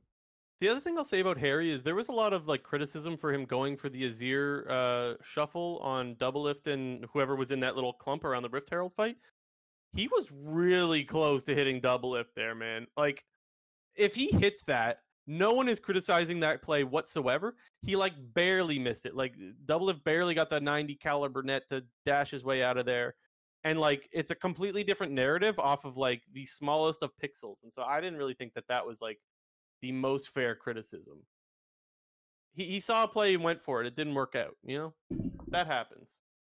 Mind you, that doesn't mean, that doesn't excuse him dying in side lanes all the time. No, like, it which doesn't. We've seen quite a fair bit of, but... Um, yeah, anyways, I just think that there's some plays that are a little bit too heavily scrutinized, and there's some that um, are warranted for a call out, I suppose. Yeah, I, I think it's it's always going to be difficult when you have a roster that's not necessarily living up to the expectations that were being put on it. You know, I know you had them as the number two team going into the split. I think I had Uh-oh. them at four, but I'm I'm not saying to single out yourself, but a lot of people had this team in their, at the very minimum, top four, more likely top three of their, you know, their preseason power rankings and where they thought this team was going to be at going into the split. And it's obvious that they're not there yet. Yeah, but that doesn't mean it can't happen, right? Yeah, and I don't think that means we should sh- completely shit all over them for just being not where we thought they would be, which is what, four and two, five and one. Like, they're still three and three. Like, it's not like yeah. it's not like they're one and five or two and four. Like, um, last week. Uh, when I was watching Hotline League live, um, Papa Smithy hopped in the chat and he made sure people knew T L's good. Like, he is, he definitely still thinks that T L is a, a threat, if you will, uh, despite the fact that they haven't looked like it on stage for the last three weeks. It sounds like they're probably a Scrim God team. I, I'm kind of guessing a little bit, but Papa Smithy seems to think really highly of them. And I'll remind people, Papa Smithy's the G M of the best team in the league at the moment. So, um, we can remind people that it's still six games only, not the greatest sample size. And T L, they also are working on the idea of outworking everyone. How easy that is to do, I don't know. It's it's kind of talk and not any walk, but we'll see. We'll see if one thing leads to another. Mm-hmm. Uh, Golden Guardians. Got Golden Guardians, the two zero. This team is on the board now. Let's go. Okay. I... This is not just patting myself on the back. I'll, I'll explain. Before the season started, I, I don't even know. Maybe I said it in this podcast. I don't remember. But I almost put this take on Hotline League that, like, this team is a good team if they just have a top laner. Um, and then I I didn't I didn't post it for whatever reason. And then they absolutely looked terrible everywhere. And I went, oh, phew, dodged a bullet. But I'm back on that again because I think that the rest of their team looks good. I think Licorice is the only thing really holding this team back. And though I didn't think Licorice had the worst weekend, I just still think he's definitely the weakest link of this roster. But we finally saw what this bot lane could do because Stixay and Huhi didn't have a great start to the split. Yeah, we were talking shit just, about them last week, and then they, they just showed took us over. Up. Let's go. Yeah. Right? I mean, um, and they that was were... one of the things that I had faith in coming into the season, and then I was a little bit nervous. It looked like I was wrong, and it's just one weekend and not the greatest opponents, mind you, but they looked pretty damn good. Yeah, I mean, whether or not they're going up against, you know, not the greatest uh, of teams or bot lanes, whenever you smash your opponents, like, especially against a bad team, like, that's what you should do. Yeah. And the thing is, I'm I'm going to go look at their schedule right now, but I know that their first four games were against tough teams, right? So that kind of made sense. Now, this week, they got T S M, Dignitas, and then one hundred Thieves. So, realistically, yeah. they should go two and one this week. Yeah, they played in their first four games were against E G, Cloud nine, FlyQuest, and Team Liquid. So, if you're going to lose four games, those are probably four of the five teams you want those losses to be on. And for them to pick up, its, you know, those two wins against, you know, the lesser teams, very good. Now... we always have the discussion of where is the bar, and we kind of went like it might be Dignitas this year, it might be C L G, which we can kind of laugh at now because those teams are on fire. Is Golden Guardians going to take the the bar award? It's an award, whatever. Maybe, you want might be T S M now, but maybe that depends on who wins their their matchup, like you said. I do not think T S M looked good enough to be the bar. I know their record is better than. So Golden you think Guardians. Golden Guardians is better than T S M? Is what you're saying? Yes, I do. Uh, do you but... agree or disagree with that? You think T S M is a little better? I think that's. I don't know. I, I honestly, I got a honestly, honestly, if they played right now, I would probably like. I think it's a coin toss, but after you see the draft, I think probably whoever had the better draft would probably win. Well, they play each other on Wednesday. I know. There so, we go. I mean, I have I to make my prediction T S M. Before that. I we'll see. Yeah, I probably will. Golden Guardians. I probably okay. will, just because I've been picking T S M a lot this year for some reason. Yeah, that is weird of you. But it's working out. I mean, yeah, they got three true. wins. True. You might have a perfect T S M prediction record. We'll have to go back and check that. Anyways, um, I think I, I do actually. We, we saw River really start to look like River as well. By the way, he did uh, look a lot better this week. this weekend. Yeah, and like successful ganks. That is a really good sign as well. Like that's what you want to see out of Golden Guardian. So, uh, I guess I'm I'm getting a little bit hyped on on Golden Guardians, but. Uh, Maybe one weekend is not enough to really get too far ahead of myself there, but... Well, I'm going to hype them I'm up. Drinking, I'm drinking the Kool-Aid. I'm going to hype them up even more, because you didn't even mention Gori, and I think Gori is the best player on the team. So, hmm. you know, another pretty solid game of the Taliyah into Azir counterpick, which we saw against, I think it was C L G. Um, literally put Palafox in the dumpster. Like, where's that guy? He's still in the dumpster, I think, and had a really good uh, Silas game also. Um, I don't know. I, I like Golden Guardians, you know. I, I will agree that if they had a different top laner, this team would probably be a little bit better. Um, but we see River play better this week. We saw their bot lane play better this week, and Gori still looks very good.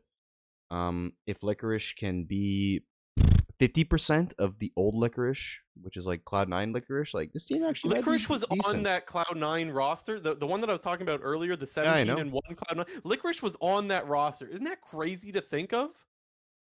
It's crazy like, to think that Licorice was the best top in the league for three years. We know, we know that it's, now he's the he's worst. Got it in him. We know that he's got skill in him. It's just he's got to find it again. My God, man. He does need to find but, it.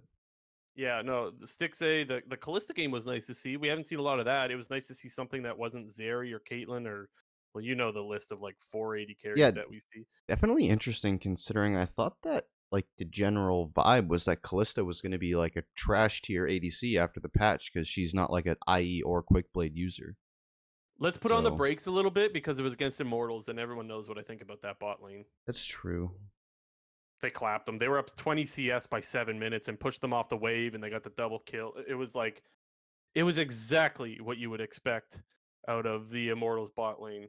Um, yeah. And also in that game, I mentioned how River was a monster. He had partic- participation in all six kills by ten minutes. Like, that guy was everywhere. Just diving, diving, diving, diving. Um, that's the that's the River you want to see, man. So I'm a little bit excited. Uh, we'll have to see what happens after this weekend, after the, the weekend. Rather, the, the super week, yeah, Wednesday, yeah. Thursday, Friday. Did you know that, by the way? Games are on Wednesday this week? No, I didn't until you, like, posted that tweet. It was like, yeah, it starts on Wednesday. It's like, oh, I know. Okay. I, well, the that thing that's also weird. weird is if they're doing a super week right now, like normally when like when they did the super week format in the past, they did a super week week one, four, and eight. So they're doing one in week four. Like they obviously have another one because they're playing three games and we don't play a total number of odd games. So I guess the last week is also a super week, but I don't remember them saying anything about like planned out super weeks. Yeah. Kind of. Okay, let's talk. Let's talk about Immortals now. Yeah. Um, on the other side of the matchup, we mentioned their bot lane's crap. But we don't need to get. We don't need to beat that dead horse. Yeah. Let's talk about the top side again, J and T. That's the part of this team that we like to talk about. Go ahead. Their their their top side's not bad, which is a good thing. I think you know Kenvi. I mean, we say their top side. We're talking about Revenge and Kenvi here because these two players seem to be like the best two players on this team, and I don't think that's much of a surprise. Considering that a lot of people thought that Ablaze Olive and Tactical were two of the worst players in the L C S in twenty twenty-two. And um, I don't think that people really had any opinion of Fleshy, um, or Flesheye, as uh, some people like to call him. Like me? Well, yeah, in the co-streams and stuff like that. But oh, do they? I haven't heard it on the co-streams, really. Yeah, they, I missed that. Yeah, they said it once or mm. twice, I heard. Um, But... uh. You know, Kenvi, I feel like a lot of people are sort of giving him a little bit of a pass. They definitely did in twenty twenty-two where, you know, he was pretty much thrown into the wolves as the, the lone rookie on that, you know, pretty awful Immortals team. And going into this year, both of us didn't have Immortals. You know, we didn't think very highly of them. We thought that they were going to be the tenth place team, but they got two wins already. And we set their over-under at wins at two and a half, so... I know. Is Immortals going to go oh and twelve the rest of the season? or, or? Yes, they will. I'm sticking to my guns. Do I actually think that? No, but like I can't. This is one of those where I just can't go back on my prediction. I, they need to find a way to lose every game. That's that's the way it goes. And honestly, they should have lost to Dignitas this weekend, man. They definitely could have easily lost that game. Uh, can we clump Dig in this talk as well? Sure, we'll clump dig in there. Uh, Spawn kind of just lost that game. So the the game against Immortals was like, the reason why I gave I gave Dig the prediction was like, these bot lanes are both getting clapped like crazy, but Dignitas's bot lane has been getting destroyed so bad that like there hasn't really been able there was hasn't really been the ability to, to make anything else happen anywhere else, because they're losing so hard in one area. And it was like, okay, if there's a bot lane that Dignitas cannot get too destroyed by, it has to be Immortals. And that's kind of how it went. Immortals won the lane like a little bit. Um, but Dignitas was able to make things happen, and even credit to Santorin. This is the first time we saw Santorin gank heavily. Like, Santorin was all over the place in that game. Ganking top, ganking mid, making things happen. And so it was like, hey, Santorin's back, and then ultimately it was still thrown later. Um, but that was also kind of thrown by Spawn. Not just Spawn, but the biggest throw was Spawn getting hit by the Cassante Q three. Yeah, um, I just to quickly flip back to your Santorin point, it did feel like this was the first game that we saw like a little bit of the, you know, the, the T L Santorin, because he was super active in the early game as opposed even to... Even FlyQuest Santorin, right? Just ganking yeah. early. Um, but compared to the first four games that we saw of him on Dignitas, it was basically just like A F K farming while trying to attend to these like, you know... Just straight up, like, I don't even want to say losing lanes, because they weren't losing. Like, they were getting annihilated. Like, wasn't even close, especially in the bot lane. Like, what you said, like, thirty-one, what you said it last week, their bot lane was down, like, an average of thirty-one C S at fifteen yeah. minutes. Like, that is absolutely, like, disgusting. Yeah. Um, but I think we did see... There was a couple, like, there was a couple moments for Dignitas this week to, like, build upon. You know, Armut had a pretty decent game against... uh. Revenge, or was it Revenge? Yeah, I don't know. This is the Jax game though. The the, the other one, Summit. Yeah, that one. Like he had a, he had a decent game on the Jax. You know, Santorin looked a little bit more active and better in the early game. But th the problem with Dignitas is you already said it. Like their bot lane is just too terrible. Like we didn't hear that much memeing about the Dignitas Baron, but like it applied. It definitely applied this weekend. The you know what the biggest issue was? It wasn't that they went to Baron. It was that once they went to Baron and the other team decided to contest Baron, they didn't know what to do. They lost their freaking minds. Some people went up, some people went down, and they just all split. And they, they were like the freaking, uh, it was like the movie Ratatouille, where they're running all over the place. Oh my God. That's what, that's what happened once Immortals decided to contest Baron. Um, And it happened a couple of times as well. The one time was on Jensen. Jensen decides to run up towards top lane, whereas like his bot lane has no business running that way. So now they're split. That lets Immortals engage on them. And then the other time was um, Spawn decides to go around the Baron pit, and the, the fight's breaking out in River, and he's on the other side of the Baron uh, Baron pit wall. Like he is in no man's land. So like it was just really bad positioning when the team fights broke out, that like there's no way they can win these team fights. And so even though Spawn getting picked is the big thing to show um when they really threw the game, there was a couple of Barons earlier that they kind of threw just by having really poor positioning. And so um I think that was the main reason why they couldn't close out the game, even against freaking Immortals. Yeah, I, I feel like a sign of a, a struggling team, or one that's sort of lacking communication, is always towards like tail end of those team fights or objectives where you know, people are running away, or, you know, kind of chaos is happening and people got to exit. When everybody splits off into different directions, or one guy splits off into a different direction, like that's always like a sign that, you know, not everybody is on the same page. Because, I mean, I'm just assuming here, but, you know, when when you're playing League and you're, you're talking about like entering or exiting an area of the map, like you talk you talk about it. Like you say like, hey guys, let's like enter through here. Or, oh guys, everybody walk this way. Like don't path that way. Like they have vision, stuff like that. So.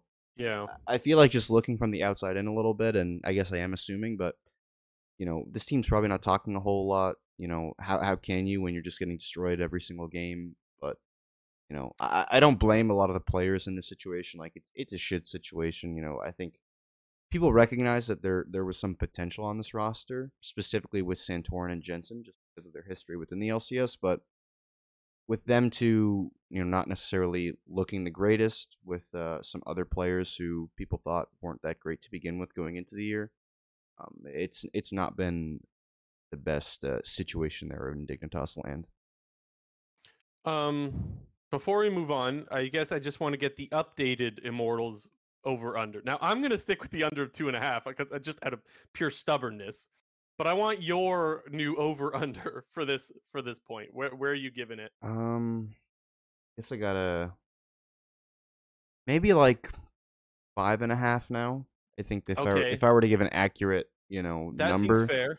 I would still take the under. I think, but like we'll we'll see. Watch, they have like five wins in like two weeks, and then we're uh, we're like, okay, now we gotta bump it up again. Yeah. We'll see. Okay, so you're taking the over, or rather the under for the over under of five and a half. Yeah, if if we had to, but I would like to stick with the same old two and a half because it'd be funny yeah, if they sticking just sticking with the under. I'm although protect Immortals. I don't think that's going to be the case because we have uh, some teams in the league that are free wins at the current moment. Yeah, eh, I'm gonna take them to lose the rest of their games. Okay, uh, speaking of bad, C L G, yeah.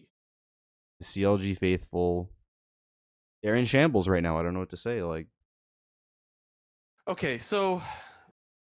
This is where I want to talk about C L G with the whole synergy thing, because everyone, ourselves included, said like the advantage that this team has over the other teams is that they kept all five players and there shouldn't be any issues of building up synergy. And we saw week one, remember that Arrow play top lane? Like you could tell they were on the same page. However, I think we all agreed that this whole synergy buff should have lasted more than a week, right? And now it seems like they're not on the same page at all.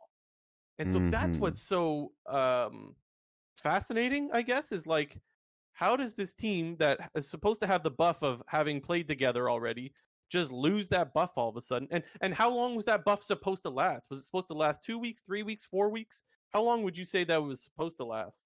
I don't know. I would always say for me, like, when you look at a team that we're assuming is like, you know, If if you were to take this C L G team and put it back in the L C S however long, it usually felt like teams who had like a pre-existing lineup from a year or a split prior always had like at least half of the half of the first split, like half a year or, or half like the first nine games basically. And yeah, C L G after the first week does not look good at all. You know what I think is a good way to look at it is to look at their opponents. So like, how long should it take for a fresh roster to start to synergize, right? And so let's say FlyQuest, for example, because we were worried about that language barriers. They didn't really play together. Any of them? Did any of them play together? I don't think so. No, they didn't. And so FlyQuest is maybe not the fairest example because they're the best team in the league. But the point is, like, I would say at this point, you expect FlyQuest to look on the same page. Is there any other team that, like, is a bunch of random players? Uh, I don't think any of the T L players said, I mean, apart from Sion and Harry. Them playing on like, T L Academy, like none of them had ever played together. I mean, Core is on Team Liquid, so he probably knows of them, but yeah, probably never but played you know together. But I'm going with this though, no, like I, if yeah. you expect the other teams by like let's say week four or five to have some synergy built up, then you would expect that the advantage C L G should have had over those teams was four to five weeks, exactly, right? Yeah. And it just fell off in week two, which is like. Oh, no, that's really not good. That's not not good at all. And I guess we could start to talk about individual performances. Poom had an awful weekend, man. Yeah, that, that poor, was... Poor guy against, uh, was it Golden Guardians? Dude, what was... I'm sorry. What was the meme? Like, the Mark Z meme when Poom played on... Poo Gang. Yeah, that was some hashtag Poo Gang shit right there. That... Yeah, that was hashtag Poo Gang. Oh, my oh. God. That shit was so funny. The thing is, though, is like I think this bot lane has been pretty good for the most part since they, you know, started playing in the L C S. Yeah, they have. Um, but this week was not good at all. Poom was getting clapped. I mean, that that what what was it? That was the Kate was, Lux uh, game you're thinking Kate of. Lux versus yeah, Ezreal it, Karma. It was that one. Yep. Yeah, and I suppose you could give credit to Golden Guardians at the same time for landing everything. But it wasn't just in lane him getting poked out. I mean, it started there, but then even later on, he just ended up getting caught out as well and dying. So it was a rough, rough weekend for, for Poom and hashtag Poo Gang. Yeah, and not to, to like double down and add to the C L G, uh, you know, disdain right now. But uh, unfortunately for them, they got a pretty tough remainder of the first half round robin coming up. They still have to play Fly, T L, and one hundred Thieves.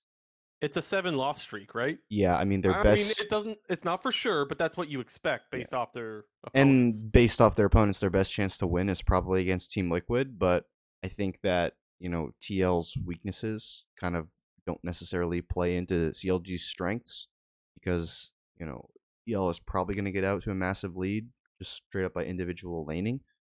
And while C L G has won some games from a deficit, they're not necessarily always the best team to play from a deficit, especially if the person that you set behind is contracts, because once like when when you take contracts out of the game, C L G really just can never do anything. Yeah, he's he's really just like the spark of the team to be able to do anything, and you really see it pretty drastically on a game to game basis where contracts is like carrying or heavily involved. C L G doing really well, and whenever he's not, C L G is usually doing quite bad. And I, the thing is, I'm really worried for C L G, and I don't have the answer of like what the fix is. I, I don't know.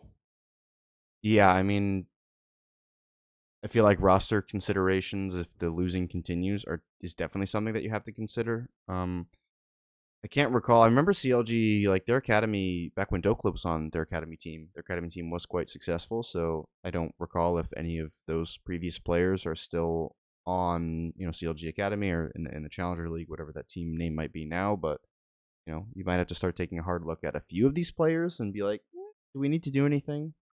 But and the thing know. is, if you make a change that, I mean, we already talked about it, but that completely takes away your strength. Yeah, in, if, if, in air quotes of having the same true. roster and built up synergy. So it's like, yeah, didn't I didn't even think about that, but that's the one thing they got going for themselves. Yeah. And it's not working right now. I don't know what you do anyways. Um, shout out to the C L G faithful, though. They never let go. That that might be one of the most loyal fan bases in all of esports is C L G. Love the C L G fans. Even though sometimes you're delusional, I still love you. It can be a bit delusional sometimes. Okay. After um, the after the two oh start, we're going, we're winning L C S. Stop. Dude, they are classic delusional, right? You mentioned last week the Weldon and the and the Tafo Kintz oh, yeah. thing. It's classic, but God bless them, you know? Mm-hmm. Um, let's talk about which team is ramping up and ramping down. Now, obviously, you could point to FlyQuest as ramping up. Obviously, you can point to Dignitas as ramping down. But what I want to get at, J N T, is is there a team that you think is ready to take off um, or, or ready to just fall off a cliff that might not be so obvious uh, based off of what the record looks like? Um, well, I, I wanted to give two... two answers for each part, if that if that's okay. okay. I have yeah, go for it. We have like I wanted to give one from like the top-ish part of the standings and one from the bottom-ish part of the standings. So okay, we talk about ramping up. You know, to start off with the top, I think the one team that you can look out and say that they are ramping up is probably Evil Geniuses. Um, I think mm-hmm, that's yeah. purely off the fact that JoJo had a much better week compared to his first two.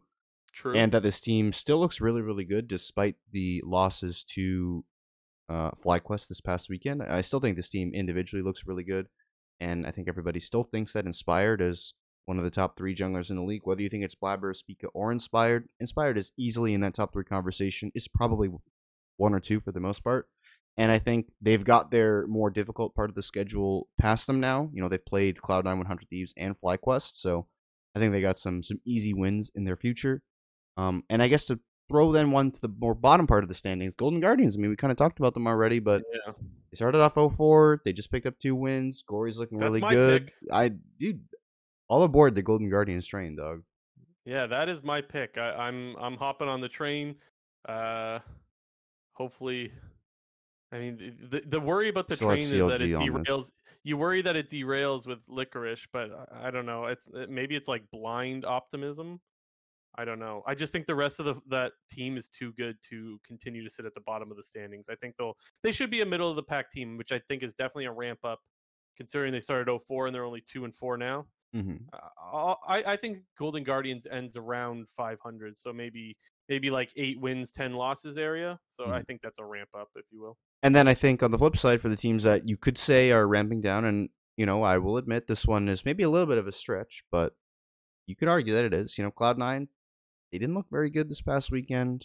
You know, I did consider them. I did. I almost said them as ramping down. Yeah. Sorry, well, go ahead. I, I I had two for each, so I felt like I could throw them in there, and okay. we get the chance to talk about it. But you know, you kind of pointed it out right when we started talking about Cloud nine. Their presumed biggest strength is Blaber in their early game, and we saw almost none of that this past weekend. And you know, it, it will be interesting to see if we see a bit of a continuation of this. If they want to, they want to stray away from that and want to maybe try some more late game, you know, carry, you know, playstyles out, which isn't as quite Blaber focused, but you know, I think Cloud nine, they have still some room to grow, and whether or not they capitalize on that and actually improve and grow, they're going to get better. But if we see a bit more of the same, you know, maybe they, they trickle down the standings a bit. Yeah. And then the other yeah. team that we kind of just talked about, so we won't beat the dead horse too much, but C L G, they could be a tenth place team by the end of next week. Yeah, so the, actually the they can't because Dignitas doesn't have a win, so never mind. They could be the ninth place team. The only reason why I didn't go with C L G is because it feels like they've already ramped down. You know? That's fair, yeah. Um, but Immortals picked up a win this week, and I still think they're ramping down, so my pick is Immortals still. Okay. No need to beat the dead horse. It's pretty obvious why. Um, but yeah, that my pick is Immortals because they picked up that win, but I'm just not buying it, man. That win against Dignitas, I'm salty about that because I predicted Dig, if you haven't noticed. Um, anything else on the ramping up, ramping down? I want to get to the, the the question in the live chat if if you have nothing more to say on No, this. No, I think that's it for me. So Rain in the live chat, shout out to you. He says, is it a hot take to say Fly and E G are head and shoulders above the rest of the L C S with C nine a distant third place? J N T, you want to go first word there? Um, I would agree that E G and Fly are one and two.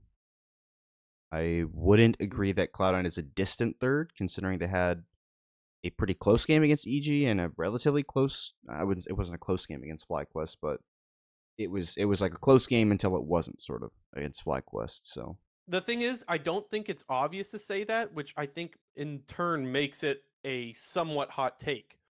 I oh yeah, sorry, it say- is a hot take. I would say then, yeah. Saying head and shoulders, I don't necessarily agree with, but I agree with the idea that I do think those are our two best teams and that they are above the rest. Yeah. Um, it, head and shoulders, I don't know if that implies like Fly and E G are S tier and then there's like there's no A tier and then there's B for everyone else. I wouldn't say that. And I don't know if that's what he's saying in the live chat, but I just want to say that I do think that your one hundred Thieves, your C nine, those kind of teams are in the A right behind them, I guess, in my opinion. But, yeah, I, uh, I think if I had to do like a miniature tier list at this exact moment, FlyQuest would be like S tier, and C nine, one hundred Thieves, and E G would all be A, probably. Hmm. And where's E G? Did you say they're A? Yeah, E G, C nine, okay. And one hundred tier A. Gotcha. And then if if I were to say anything, I would say the big gap is between after those teams and then your Team Liquid and your T S M, your Golden Guardians, after that, so... I would say the big gap for me in the standings is after four, big gap, T L, uh, T S M, Golden Guardians, big gap, C L G, Dig, Immortals. The biggest problem I have with the whole tier list thing is I struggle to know where to put E G because of their first two weeks looking a little lackluster with JoJo, but then this week him looking so much better. It's like, I, I don't know if I could put them S, but I don't know if I could put them with the rest. So that's where I struggle there. But anyways, appreciate the question in the live chat. Um, he also says Dig twenty twenty-three is looking more like C L G twenty twenty-one, and I think a few people have made that comparison, and I think it's fair, honestly. I, yep. I don't think it's exact, but I think it's fair to make to connect the dots, if you will. I concur. Uh, where are we going next, Jinter? Well, we wanted to do a little bit of L E C talk because you love our L E C okay. on this show. Um, you know, funnily enough, we're filming in the afternoon the right middle. now. Yeah. So L E C is actually going on right now. It's you know they're on best of three stage now. They finished their first winter split and have now moved on from the regular season to, I think it's called the group stage, if I remember correctly. And um, I guess we should say spoiler alert for yesterday's games. Yes, sure, I don't, guess. Don't, please don't spoil today's games for me. I'm looking at them, but I won't say anything. Okay. Like, I've, I've seen who is winning, but... Basically, it just shows that we prioritize football over the L E C. Yep. Super Bowl. Beast. Makes sense. I'm picking the Chiefs, uh, by the way, just for the people out there who want to know. I think the Eagles are going to win. Anyways, yeah, go Birds in live chat. Okay, uh, what you, you wanted to talk about Razork, so go ahead with the Razork stuff. Yeah, so I, I, obviously everybody knows the whole story in the L E C right now is Fnatic basically shitting the bed. Uh, did they finish last place? I don't know. Maybe they finished ninth place. X L finished last place, but I think they I both think, had yeah, two I, wins, so... Both X L and Fnatic, I think, finished at with a two and seven record in the L E C, which I think both of those teams were going to be probably towards. Everyone thought they were going to be towards the top of the standings just based on the rosters that they produced. But obviously, Fnatic has just been the talk of the town and the esports, you know, sort of scene. It feels like for the last two to three weeks now, and you know, Razork. Uh, there, there was like a couple people who took to social media or streams to talk about like the whole situation. Reckless put out like a, a video on Twitter right after they lost their, their game against, was Astralis or was S K? No, it was S K, I think. I and don't then remember. I remember Razork, watching it, yeah, but... and then Razork went on stream and was talking about a lot of the problems. And then we've had some other stories come out in the form of like, you know, sources and rumors and that, talking about how n none of the other premier European A D carries wanted to play on Fnatic because of Rux, um, and, and a bunch of other stuff. So I think, I mean, a couple of topics just to, to touch on. One, I don't even know if you saw this. I don't remember, recall if I posted it in relevant content, but uh, with no other top A D Cs in E U wanted to play with Rux. Did you know that? Or I did see that. Did I did see that? see that, which I thought was surprising. Now, look, the thing is, I'm not going to pretend like I know a whole lot about this player, but it seemed like he pre he performed really well when he needed to just sub right in for, uh, was it at Worlds? Was that, when it, was that? Was that is last the, year? Yeah, playing stage at Worlds last year. That's what it was. Yeah. Yeah, and like, I don't know, everything seemed fine there, but like, that's just so not enough information to really know what's going on. But yeah, that was really surprising that no one really wanted to play with him. And then I think to sort of piggyback off, you know, the problems in Fnatic, another thing that people wanted to point to was uh, Champions Queue over in Europe. Uh, after the regular season finished, you know, people kind of wanted to draw some loose comparisons to team performance relative to the number of Champions Queue games that they were playing. And, mm-hmm. you know, the big thing to talk about there was, you know, some of your presumed top teams in X L and Fnatic were actually among the lowest amount of Champions Queue games played when you look at the presumed bad teams in the L E C, like S K and B D S were actually the team who was grinding Champions Queue the hardest. So once again, it has brought up this conversation of, is Champions Queue a useful tool for players to improve and to practice and whatnot? And if you were to take the data from the L E C, I think you would argue, yes, it's definitely a very useful tool if two of the bottom teams in the league, once again, assumed bottom teams in B D S and S K, all of a sudden are finishing top three, top four standings-wise in correlation with grinding a lot of Champions Queue. The math checks out there. You know what I mean? Like, don't forget, though, Astralis, they were all, all of the, uh, the Astralis lineup had more than twenty games, all of them. Yeah, oh, well, true, but they weren't, you know, as as good as Excel or, or sorry, as S K and B D S, but a good example nonetheless of a bad team improving and looking better. Yeah, honestly, I would say that too. Even though Astralis is by no means the best team in the league, they were historically the worst. Yeah, and so maybe there's there maybe there is some some improvement there. So I think it's it's fair to, or let's let's not even say necessarily fair. It's interesting and worth bringing up, I think. Yeah, I know. Um, I know you were. It is, Go ahead. Oh, well, I, if, I was about to move to a different point here, so if, if you were go finish your point. I was just going to say it is really similar to the conversations that happened in the L C S, which I think part of me is like, I feel bad for L E C fans because we know what it was like last year to not see L C S people use Champions Queue, but then part of me kind of wants to smile and laugh because it's like last year all the European fans were saying that L C S players are lazy, and then it's like, well, some of the European players are literally doing the exact same thing. So that's, I don't know, I, it's it gave me a little bit of a chuckle that like the L E C experiment with Champions Queue wasn't that different than the L C S, um, even though it's maybe a little different. Yeah, it does seem. It seems to be on a similar track in terms of it had all that initial hype and there was a lot of games being played. And I think while Champions Queue is still active, you know, there hasn't been like an absurd number of games. I know it's still like the queue times are still quite long. I remember, I think I was listening to Yankos, like a Yankos clip or something a week a bit ago. And he was saying how like the queue times are like twenty to thirty minutes. So while it's still, you know, better gameplay, it still takes just as long as it has been in N A when it has been, you know, a priority. But I was going to shift over to the X L side of things. So you were an X L guy, you have been for the last couple of years now, and yeah. Obviously they didn't have a great split, and they're apparently getting rid of their like G M and head coach now. So how how do they fix it? It's not that I'm no longer an X L guy. It's just that I'm not as much as I was before. And the thing is, I, I realized like Nuke Duck wasn't the best player in the world, but what I did really like about that player is he had a champion ocean. I liked that when you watched him, you didn't know what pick was going to come out, and every once in a while you'd see some random ass shit. And so that was one of the reasons why I liked Excel. And then they lost him, so like that's kind of like eh, you know.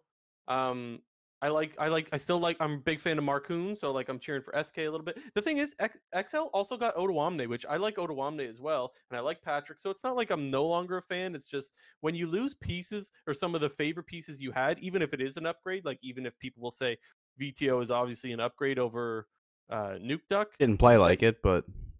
Well, yeah, the, I mean... Yeah. Uh, here's the other thing. This is maybe going to be a hot take, but I, I think I might have even said to you that I always thought that V T O was overrated. Did you, you I say had, that to you before? You've had you said this on that on here. Yeah, and it's not that I think he's a bad player by any means. It just felt like the whole community of the L E C really hyped him up as an M V P before he had even earned it, and it felt like everyone wanted to give him an M V P. I don't know. That's just the sense I got when I watched. I wasn't ever that impressed. Um, despite the fact that he did have some really, really good Akali games. I just didn't think it was consistent enough. Um, but that's that's a whole nother tangent. So what, um, what what's your what's your main team that you're pulling for then? I don't know. That's the problem, is I haven't enjoyed L E C that much this year because I don't like I don't have a team that I care about that much. I would um, I would say um Koi? I like Koi still. I like those guys. I would say I'm still Probably on Koi. The Vitality hype train a little bit, you know. Oh, that guy's... Vitality was e- easier for me to hate when they had Alfari, you know? Yeah. Like, when when guys leave the L C S, like Perks and Alfari, it was like, I don't want them to leave the L C S and go have all this success. It's like, no, you left us. Which, don't get me wrong, that is their main region. I don't blame them whatsoever. It's more of a... I can admit that it's pettiness. I can totally admit that. But, like, I loved watching them lose. And while, like, I could still be, like, a little bit of a Perks hater in a way, it just doesn't feel the same without Alfari being there. Yeah, L E C games are definitely hype, though. You know, while the game doesn't necessarily go super late anymore, just with the way that they've changed it, like, L E C, man, those games are still, like, they got some bangers in there. Like, that Vitality, who are they playing? X L? Yeah, they're playing X L. The last game of the split, like, it was like a fifty-three minute game or something, triple Elder Dragon. Like, that game was sick. It's also hard to be a Perks hater because, like, he is, like, a good personality for the league, and he is a great player, and he's got this good work ethic that he's had for years. So it's also hard to be a, to be a hater on him for that reason as well. But yeah, yeah, I don't know. I don't really. I'm not as invested in L E C. I still watch all the games, but I was a little bit more invested last year and years prior. Yeah, I'm I'm surprised you said that. Like, L E C is hype right now. This is like probably the most I've followed L E C in like the last couple splits, honestly. Like, I've been I, watching almost all the I'm games. I'm still watching. I'm still watching them all. I'm watching all the games. It's just uh, I don't know. Yeah, narratives matter to me, I guess. I don't know. Fair enough. Um, we got a, a smidgen of quick news, not really anything, kind of just a, more of a piggyback off of a topic we discussed last week, but uh, Tigress, she uh, was taking a self-imposed mental health break from the L C S, obviously because of all the backlash that she's been getting. No surprise to that. Uh, once again, bring up the fact that, you know, I, in my opinion, Riot failed her completely in this situation, not taking the blame for a segment that was produced in tandem with them, and obviously she's the one who's presenting it and received the brunt of the flame. There was even some more bullshit that like went on where she posted an apology on Twitter, which we briefly discussed in our quick news of last week. But then a couple hours later, like a couple hours later, it all got blown out of hand when Doublelift and Lena decided to chime in and give their unnecessary responses to the situation. I say unnecessary, maybe that's not necessarily accurate because they were on, Doublelift was on T S M during this whole situation, but like, let's be honest here, like, it was so stupid that they just felt the need to include their their flame in their responses to this shit on Twitter, and just, once again, made a bad situation even worse by bringing it up. I definitely think it was unnecessary, and I'm not trying to discount the issues that they had to deal with as far as the abuse from Reggie, but, like, when LaTigress makes that apology, she's clearly trying to say, hey, my bad. You know what I'm saying? And so, like, I felt like it was really dogpile-y because I, I don't think there's anything wrong with LaTigress standing up for herself for getting hateful messages. So I didn't mind that she was like, hey, I'm acknowledging that I messed up, but it's not cool to be, you know, uh, bombarded with threats and whatnot like she said she was. I don't know if that was the exact verbiage, but you get the idea. There's no, there's no reason for her to get abuse after doing a, a piece about abuse, you know? So, I don't know. I felt it was unnecessary, but then Avili came to the rescue, brought them together, it seems like, and so everything kind of calmed down after that, so that was good. Yeah, just not the greatest uh, situation, unfortunately. Yeah. But anyways, we uh, we hopped into quick news, J N T, but we didn't do our predictions yet. Oh my goodness. I literally... Oh my god, yeah, you're completely right. I didn't, um, I so, didn't have it written down here. That wait, did that's I have okay. it? I don't know. Maybe I didn't, I, but no, that's all right. I I remember trolling. We'll oh my goodness. We'll do predictions and then we'll close out. Yeah, yeah. We'll we'll do these real quick. Do you have them the, ready? Yeah, yeah. To update the people, uh, I'm twenty and ten. Blue Jay is twenty-one and nine. Um, I was about to run away with it this week, and then oh. Yeah, I had.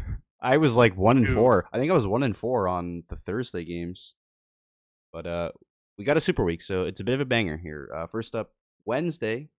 Once again, Wednesday, Evil Geniuses versus one hundred Thieves. I am going to take E G. E G as well, and then we got Immortals and FlyQuest. We're both going FlyQuest. Yep. C L G Team Liquid. Yep. Team Liquid. Uh, Dignitas Cloud nine. We're both going Cloud nine. Yep. This is where you have to go. So T S M and Golden Guardians. You said you have to go T S M. I did say that. I'm gonna go Golden Guardians. I will pick T S M. The thing is, it's not impossible. Like, so no, it's not. Like, I mean, Rish, right? He definitely could. I'm like, if there's a top if gap there in yeah. theory. If you're a Golden Guardians fan, you want to see Licorice on the on the boring ass Renekton pick this week. And that the only that thing that he's been up, decent on. That ramping up I was talking about earlier with Golden Guardians. If you lose to T S M, that that, that you're no longer ramping anywhere. Well, maybe down actually. That ramp goes the opposite direction. Okay, then we got Thursday games. We got Team Liquid versus Evil Geniuses. I am going E G. Yeah, E G. Immortals Cloud nine. Cloud nine. Yep. C L G one hundred Thieves. one hundred Thieves. Yep. T S M FlyQuest. FlyQuest. I just, wa- yeah, I just wanted to see your reaction. I was looking at your face cam, and then you like you got a bit wide-eyed for like half a second. I was like... No, I didn't. Not for a second did I think you were going to take T S M. I was waiting for the confirmation. Okay, then Dignitas, Golden Guardians. Golden Guardians. Yeah, probably. Uh, C L G FlyQuest. FlyQuest. These games don't seem all that close this week. Yeah, these are kind of ass. Uh, uh, FlyQuest, yes for me. Immortals, Evil Geniuses. Yeah, E G. E G. Team Liquid, Cloud nine. Okay, this is one that's close. I'm still going to pick C nine. Yeah, me too. Okay, then T S M Dignitas. Oh my god. What? I know. I'm not even going to look at your cam because I know you're just praying to God I take Dignitas. Yeah, it sounds like you might. I'm going to pick T S M, I guess, but... When the hell are they going to win? They got to win one. They do have to win one. I mean, hopefully they win one. You definitely don't want to be the team to go oh eighteen in the L C S. We've never had that. We've had one seven. We've had, we've never had eighteen and oh. We've never had oh and eighteen, but we've had like the plus one or minus one off of that. So I can't believe Dignitas is worse than Immortals. Okay, anyways, T S M, I can't do I can't do it. And one hundred Thieves. Uh Golden Guardians versus one hundred Thieves. I know Golden Guardians is ramping up, but I don't know if they're ramping up that much. one hundred Thieves. I'll go one hundred So thieves. The only one we have different is T S M versus Golden Guardians on Is that it? Wednesday. Oh no.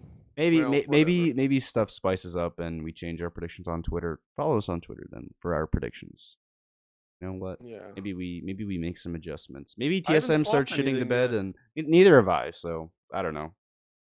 But okay. We're far enough into the season now where swapping could be in order. Okay. Alrighty.